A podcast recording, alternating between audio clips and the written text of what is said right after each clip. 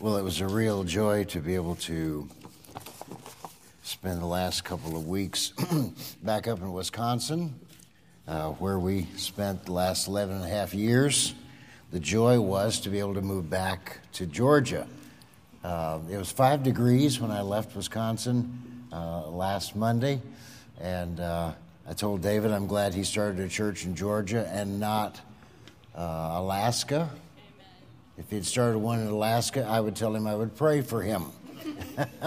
but, but it's joy to be able to be a, a, part here of this ministry.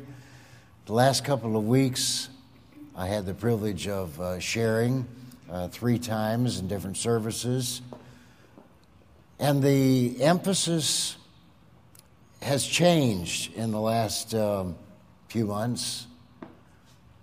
I was asked to share last Sunday morning what I've learned about God during the sickness and loss of a loved one.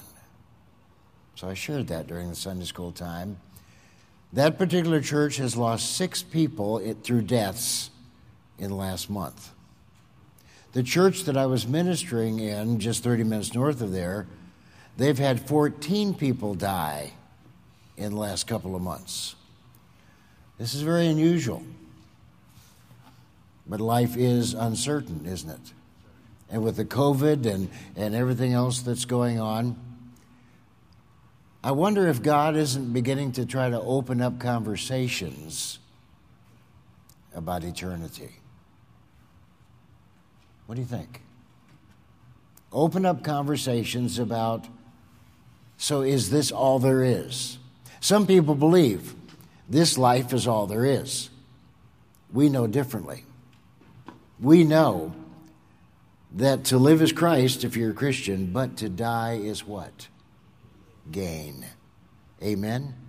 There's a heaven to gain. But for the folks that don't know Christ as their personal Savior, what's their future? Now, we don't even like to say the word, do we? But it's hell. A burning place of punishment. It's shocking if we really stop to think about what hell is like.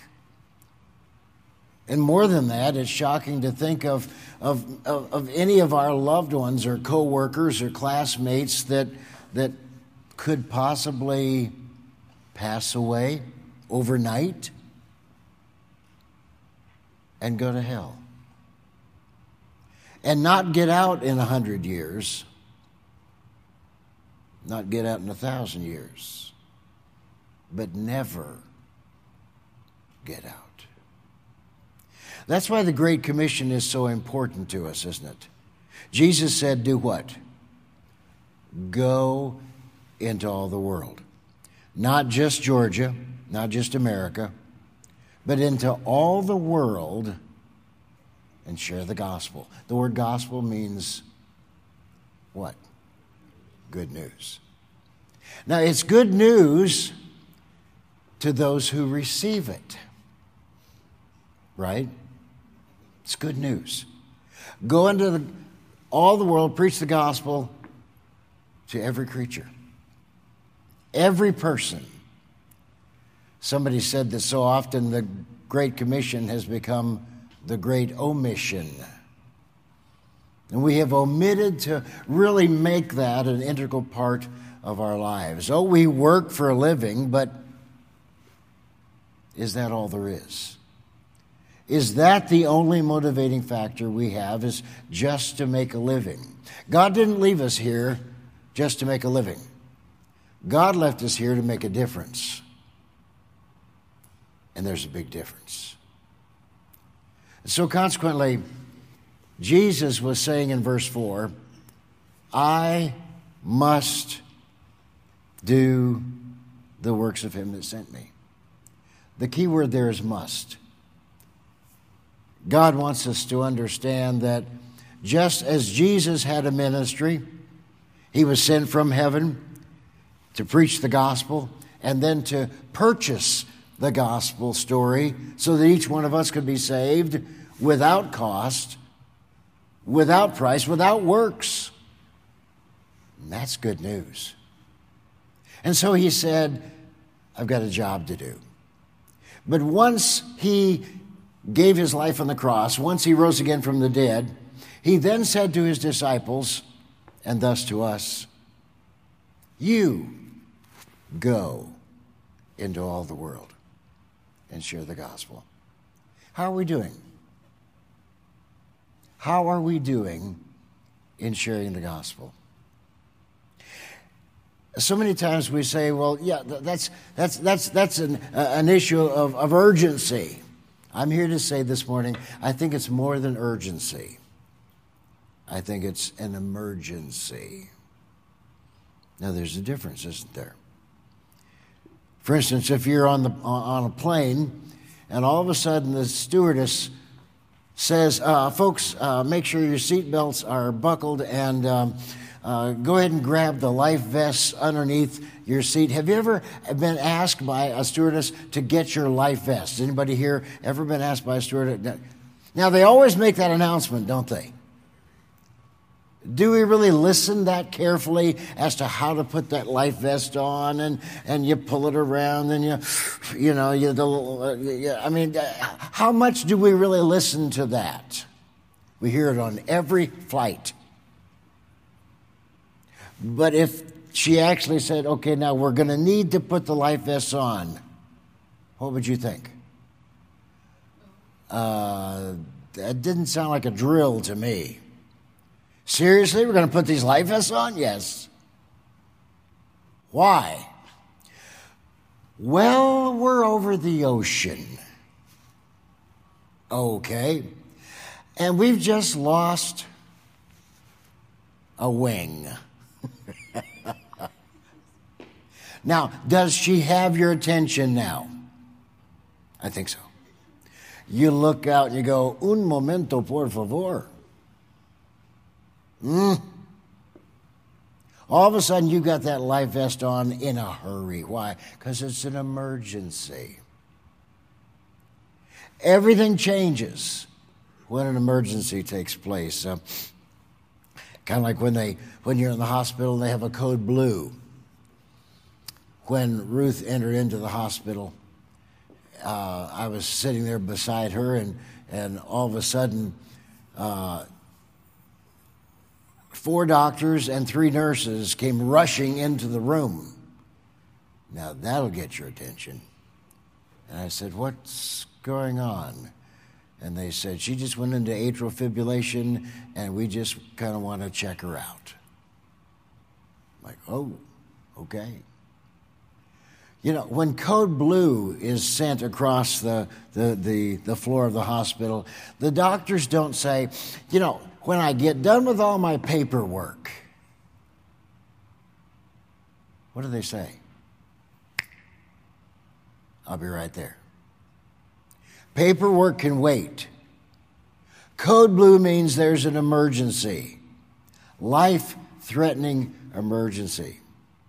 Aren't you glad if you're the patient that the doctors do come running? They do set aside their pay. Yeah, of course. Emergency. And I think that's the way God wants us to look at the Great Commission. It's not just an urgency, it's an emergency. And as Jesus said, I must work the works of him that sent me while it is day. In other words, he's saying, there's going to come a time that I can't do this anymore. But while it's day, I must work the works of him that sent me. So I guess the question is what's going to change in my mindset in Acworth, Georgia, that will help me to recognize that the Great Commission is code blue for some people, and we don't know who. Could it be the classmate that you sit next to? Could it be the coworker that you work with day after day after day? Could it be the school mom that you get together with for breakfast after you drop the kids off from school? Could it be a member of your family? What emergency is it that God wants us to begin to focus our attention on and say, you know, it's just not, not enough for me just to know these people and like these people. The question is, do they know the gospel? Have they ever heard the sweetest story ever told? God loves you, the brightest prospect to behold. God loves you. When your way is dark as night, He will be your guiding light. By His hand, He'll hold you tight. God loves you. Do they know that story? Have they ever heard that there is a God who loves them? Not a God who's angry at them, but a God who loves them. And if they haven't ever heard the story, if they come to the end of their lives, we all know what happens. We know that they cannot get to heaven. Jesus said, I am the way, the truth, and life. No man comes to the Father but by me. It's only one way. And so, consequently, we need, I, I believe, to begin looking at, at the gospel, at, at the need as an emergency, not just an urgency. April 15th, 1912, the Titanic went down. We know the story. Hit an iceberg. But yet, what we don't know is that immediately as soon as that happened and the ocean waters began rushing into some of the chambers of the Titanic, the ship that could never sink, as it was advertised, there were only three people that knew that it was an emergency the captain, the first officer, and the engineer who designed the boat, who was on the boat. Only three men knew that this is an emergency. The only problem was they never told anybody. Why? Uh, for them to know that it was an emergency, you would have thought they would have immediately gotten the word out. Hey, folks, this is bad. In fact, the first lifeboats that, that were launched from the Titanic, they were large enough to hold 60 grown men. But the first lifeboats that were launched only had 13 to 17 people per lifeboat because it wasn't seen as an emergency nobody thought the ship was going down. In fact, most of the people that got into these lifeboats thought that they would be out in the lifeboat for a couple of hours and then they would come back to the, to the ship and, and get back on. Most of them thought it's not really that big of a deal. The band continued to play. Just as the boat was getting ready to go down, do you know what the band was playing? Nearer my God to thee. There was a rich man that, that took his life jacket off, put his tuxedo on, and laughed and said, I'm going to die in style. He really wasn't planning on dying. He didn't think the boat was really going to go down. Now, one of the neat stories is that one of the employees of, on the boat saw a mother and two small children who did not have life jackets, and he took them to his personal compartment, gave them his life jackets, and then said, Please pray for me as the boat goes down. And the sad thing is the fact that the man who owned the boat, who owned the entire shipping lines, was on the first lifeboat off the boat and rowed away to safety. The man who owned the boat. But he didn't tell anybody else that it was an emergency. And when you hear those kind of stories, you realize hundreds of people died, hundreds of people drowned. But they didn't have to. The lifeboats were there. More folks could have been on them but it was not an emergency. Now, is that kind of the way it is with the gospel in America? There's nobody here but us, so we can talk. What do you think? I think it is. I think we think, you know, it sure would be nice if people would come to church. Why? Why would they come to church? Because they don't realize the emergency of their situation. They don't realize that, that, that without Jesus Christ as their personal Savior, at the end of this life, it's not just the grave, it's not just non existence, it's an eternity apart from God in a place called the burning hell. In my mind, that has to become an emergency in our minds. And it's not just an emergency of life and death, it's an emergency of, of, of eternal separation from God. Now, I want you to understand that, first of all, the ministry of Christ reveals the emergence of the gospel. He said, I must work the works of him that sent me. The ministry of Christ represents the, the a sense of emergency. The word must uh, gives us the idea that, that is an emergency. I must do this the shortness of time. The night comes when no man can work. Now, I guess the question is is there a shortness of time in today's time scale? Could Jesus come back at any time? Talk to me. I can't hear you. Yes. We call it the imminent return of Christ. Amen? That means at any moment, even before I get done with this message, Jesus could return.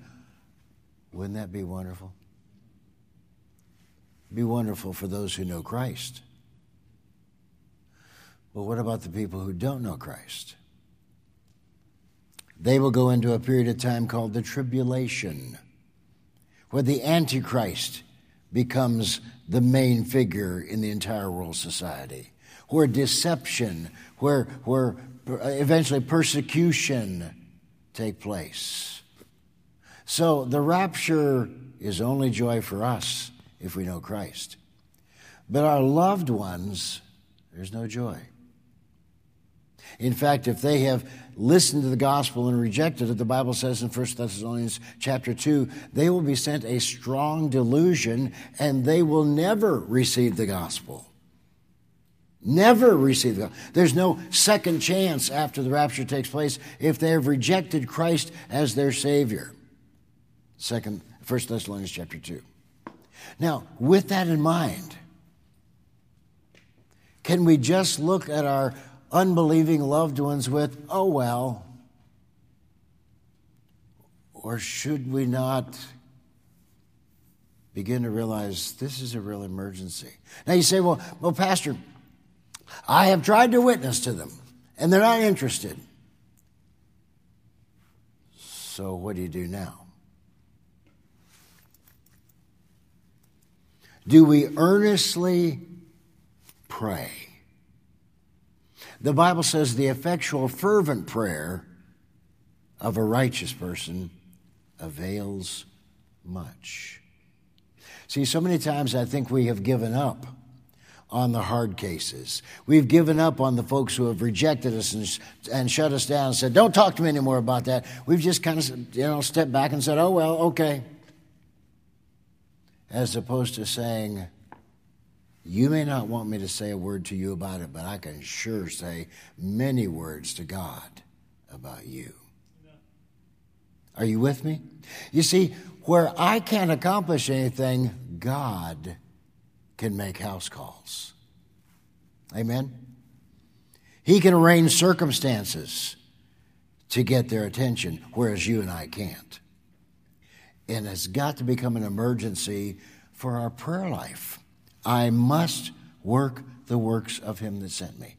And as we look at all the events that are taking place in history, read Ezekiel chapter 38. You'll read about Russia and the Arab nations uh, invading Israel. Isn't it interesting to you that Russia has never had peace treaties with any of these Arab nations ever, ever, ever until now? And now Russia has treaties with these Arab nations who will join them in attacking Israel. What does that tell you? Are you with me? We are living in the last days. and we would totally understand that we may not have long before the rapture takes place, before we're out of here, and before our lost loved ones and our lost classmates and work, work partners and co-workers, and things like that, are, are gone from any influence that you and I may have. It becomes an emergency. Turn to John chapter 4, back a couple of pages. John chapter 4. Notice verse 35. Jesus is speaking to his disciples right after he's witnessed to the Samaritan woman, John chapter 4. And he said in verse 35, Say not ye, there are yet four months, and then cometh the harvest. Behold, I say unto you, lift up your eyes and look on the fields, for they are white already to harvest. He has just witnessed to the Samaritan woman. She's just gone into the city and, some, and said, Come see a man that told me all things ever that I did. Is not this the Christ? And so the Bible tells us that, that people began to swarm out of the city, out to the well, to, to see this man that told her everything she'd ever done. And so Jesus is saying, Look at all these white turbans that are coming, the fields that are white already unto harvest. And the disciples look up, and, and the entire city is coming out to meet Jesus. And he's saying, Don't say, oh, well, the harvest is later. He said, The harvest is now. What changed? The Samaritan woman came to the well at noon because the women of the town came earlier in the day and she didn't want to be around them because of her reputation and lifestyle. So she waited for all the other women to have come and gone. She came thinking she'd meet nobody at the well. She met Jesus at the well. And Jesus knew the inner desires of her heart. He knew the unsettledness. He knew the guilt. He knew the, the, the, sin patterns. And Jesus spoke to them and he said, If you knew who I was, you would ask of me and I would give you living water. And she said, Oh, that sounds good. You see, if we just know how to talk to people, we'll recognize they're not as happy as they say they are. They're not as satisfied as they say they are. They're not as contented as they say they are. And as we bring God into the conversation, their interest begins to grow and they begin to say, Can we talk about that? Would you pray with me about that? Say not there yet four months. Notice Matthew chapter 9. Matthew chapter 9. Notice verses 37 and 38. Again, Jesus is talking. Well, let's pick up at verse 36. Matthew chapter 9, verse 36. And he said, But when he saw the multitudes, he was moved with compassion on them, because they fainted and were scattered abroad as sheep having no shepherd. Then saith he unto his disciples, The harvest truly is plenteous. But now he talks about the laborers to bring in the harvest. He said, The laborers are what? Few. Then he says in verse 38, Pray ye that the Lord of the harvest that he will send forth laborers into his harvest. Circle the word ye. He's saying, You pray that God will send laborers into the gospel harvest. That's a good command for you and me, isn't it? So each day, dear God, I pray that you would send workers into your harvest today. You know what happens when you start praying that way? Notice the next chapter. And when he had called unto him his twelve disciples, he gave them power against unclean spirits uh, to cast them out, to heal all manner of sickness and all manner of disease. Now, notice verse 5. These twelve Jesus sent forth I've circled the word send in verse 38 of the previous chapter and drawn a line to sent in verse 5 of the next chapter. He said, You pray that God will send people into the harvest. Then in verse 5 of the next chapter, he says, Jesus sent them. Now, what does that tell you? God will give you and me opportunities to meet the emergency if, first of all, we're praying. Do you think that's an issue that we need to be considering this morning? Our prayer lives. Do we begin each day, dear Lord, open my eyes to the people that I meet today? Open my ears to the conversations that I hear today. Open my, my understanding to the situations and circumstances that I face today, that I may begin to see God working in these conversations, working in these opportunities. And as I pray, guess what? God will say, Here's an opportunity. You prayed. Here's an opportunity.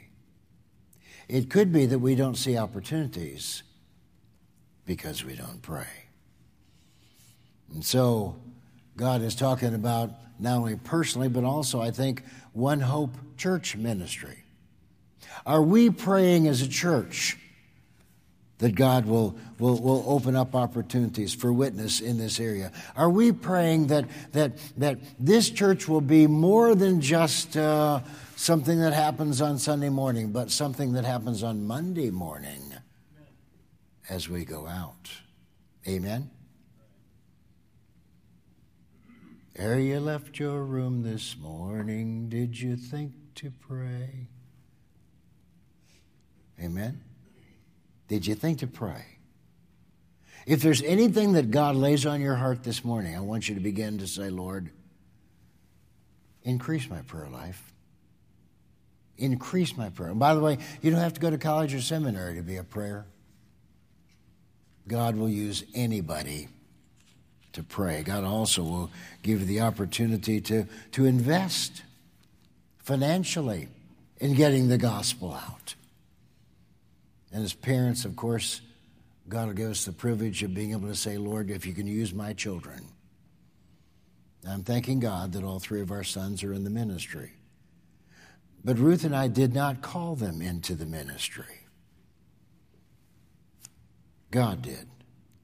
But what we prayed was, Lord, help us to develop their character so that if you ever do call them into some kind of full time Christian service, their character will respond by saying yes. Does that make sense? And what happens when God calls your children into ministry? He multiplies your ministry through them. Amen?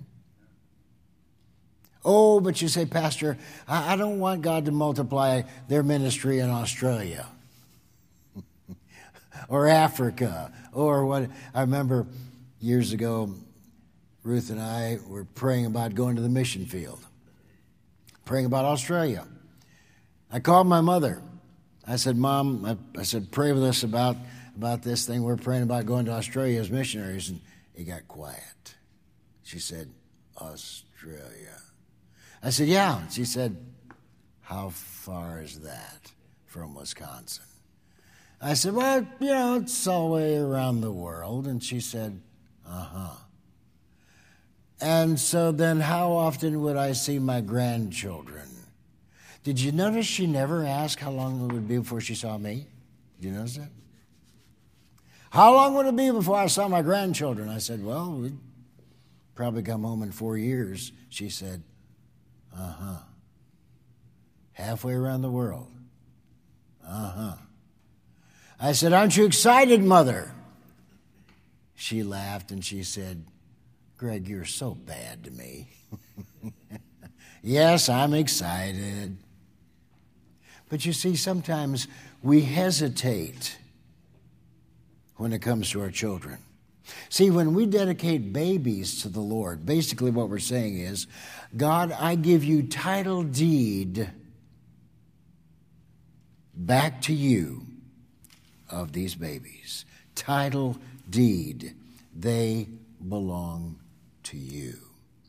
However, you can use me and my wife or my husband to train them to have a heart tender toward the things of God. Lord, please do that. But whatever you want them to be, wherever you want them to go, we're okay. And letting them know that. Amen? That's a very important thing for parents to be doing. You remember when Jesus was just a boy of 12 and he went into the the, the city and went to the temple, and then his parents were going back home, and all of a sudden they realized, oh, where, where's Jesus? Went back into Jerusalem and found him in the temple, and, and he said, Didn't you understand that I must be about what? My father's business. How old was Jesus at the time? Twelve. You see, so many times we don't recognize the importance of ministry that young people can have. He was 12. And by the way, your children can have a tremendous ministry as well. If you encourage them, if you help them, if you guide them. Didn't you know that I need to be about my father's business? Even, even the idea of Jesus going to the cross was an emergency. He said in Mark chapter 8, verse 31, the Son of Man must suffer many things, be rejected of the elders and the chief priests and scribes, and be killed, and after these three days rise again. Jesus basically said, This is why I came. He wasn't shunning it, but he said, This is the only way for salvation to be purchased.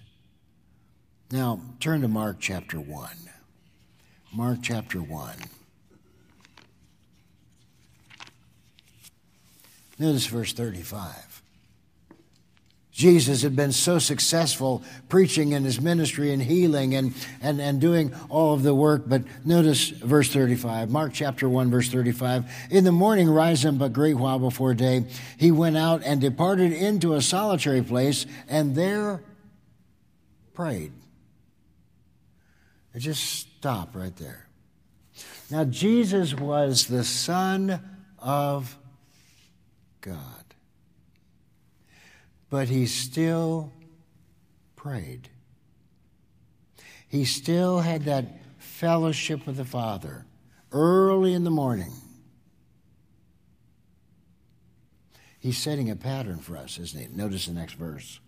And Simon and they that were with him followed after Jesus. And when they had found him, they said unto him, All men seek for thee.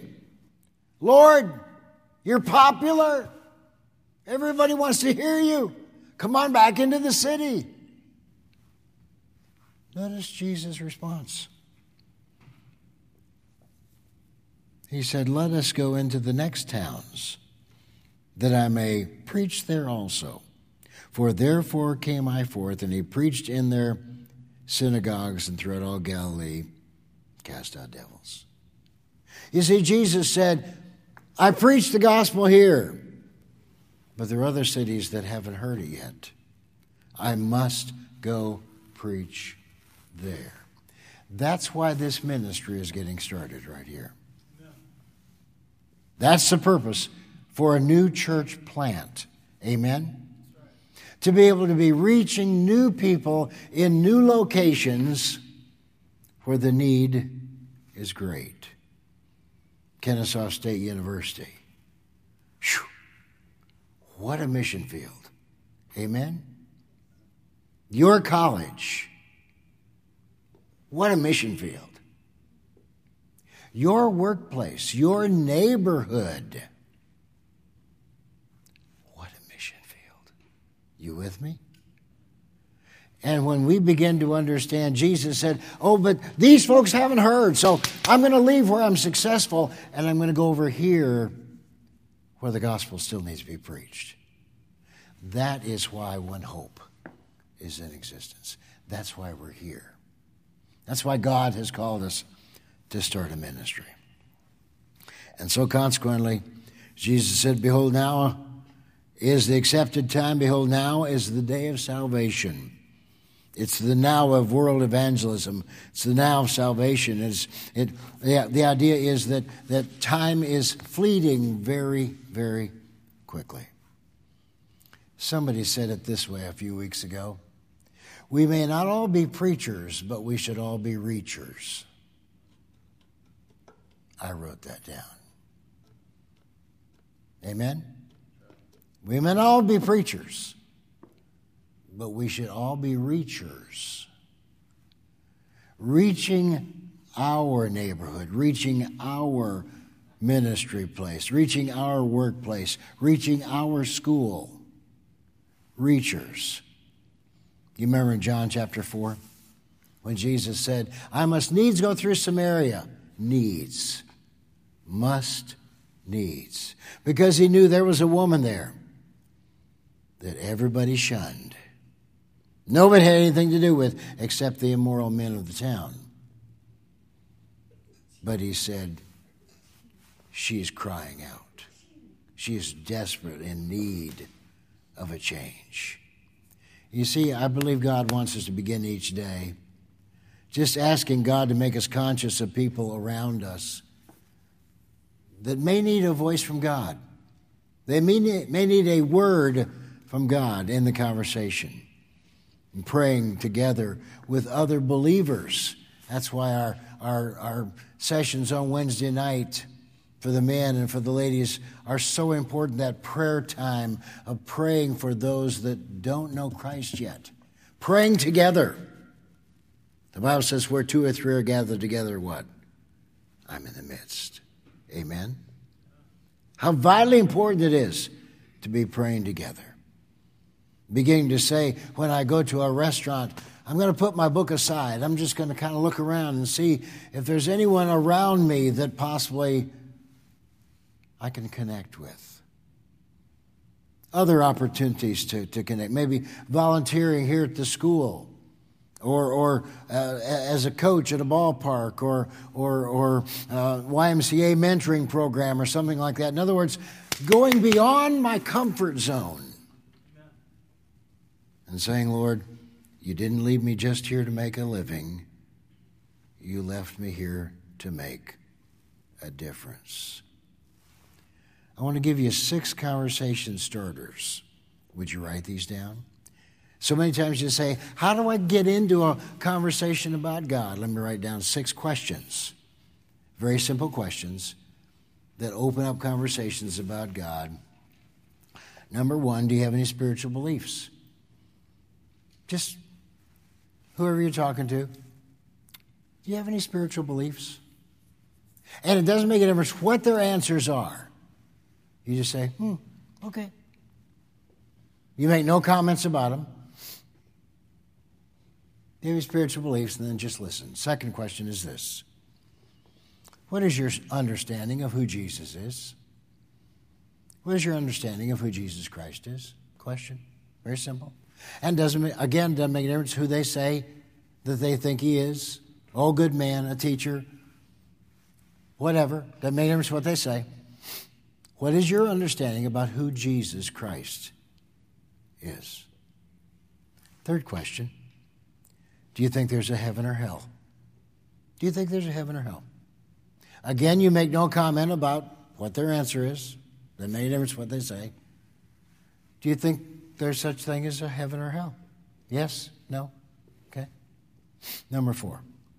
If you were to fall over right now and die, where would you go? If you were to fall over right now and die, where do you think you'd go? If you were to fall over right now and die, where do you think you'd go? Again, you make no comment about what they say. Well, I think I'd go to heaven. and then uh, question number five is why would God let you into his heaven? Because many people will say, Well, I think I'd go to heaven. Oh, okay, fine. Why do you think God would let you into your heaven? Well, I've been a good person. Well, I was baptized. Well, well, I grew up in a Christian nation. Well, I, well, I, well, I. Doesn't make difference what they say. Question number six. If what you're believing is not true according to the Bible, would you want to know? If what you're believing is not true according to the Bible, would you want to know? See, if they say, well, no, not really, have a good day. But if they say, well, yeah, if what I'm believing is not true according to the Bible, yeah, I want to know. Then you've opened up the opportunity to share the gospel. Six simple questions. Six simple questions. Why are they important? Because there's the reality of a burning hell. A reality of a burning hell. And don't kid yourself. All the folks that say they're going to party in hell and, and they're just going to uh, have all their music together and all their friends are going to be in hell. Don't kid yourself. They don't have a clue what hell is really like. There will be no music, there will just be screaming. There'll be a constant sense of falling, constantly falling, constantly falling. The darkness will be so dark that you can feel it. You remember what Luke 16, the rich man said? Have Lazarus tip his finger in water and put it on my tongue because I am tormented what? In this flame. The burning hell truly is burning fire. For God so loved the world that he gave his only begotten Son, whosoever believeth in him should not perish. What does that mean? Perish where? Perish in what condition? Perish for how long? See, the gospel is more than come and see. The gospel is go and tell.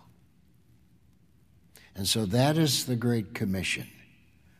The emergency is to get out of our seats and into the streets. Wherever we go this week, asking God, open my ears, open my eyes, open my understanding. Is my classmate a believer? You say, Well, I don't know. Why don't you know? Is your coworker a believer? Oh, I don't know. Why don't you know? You see,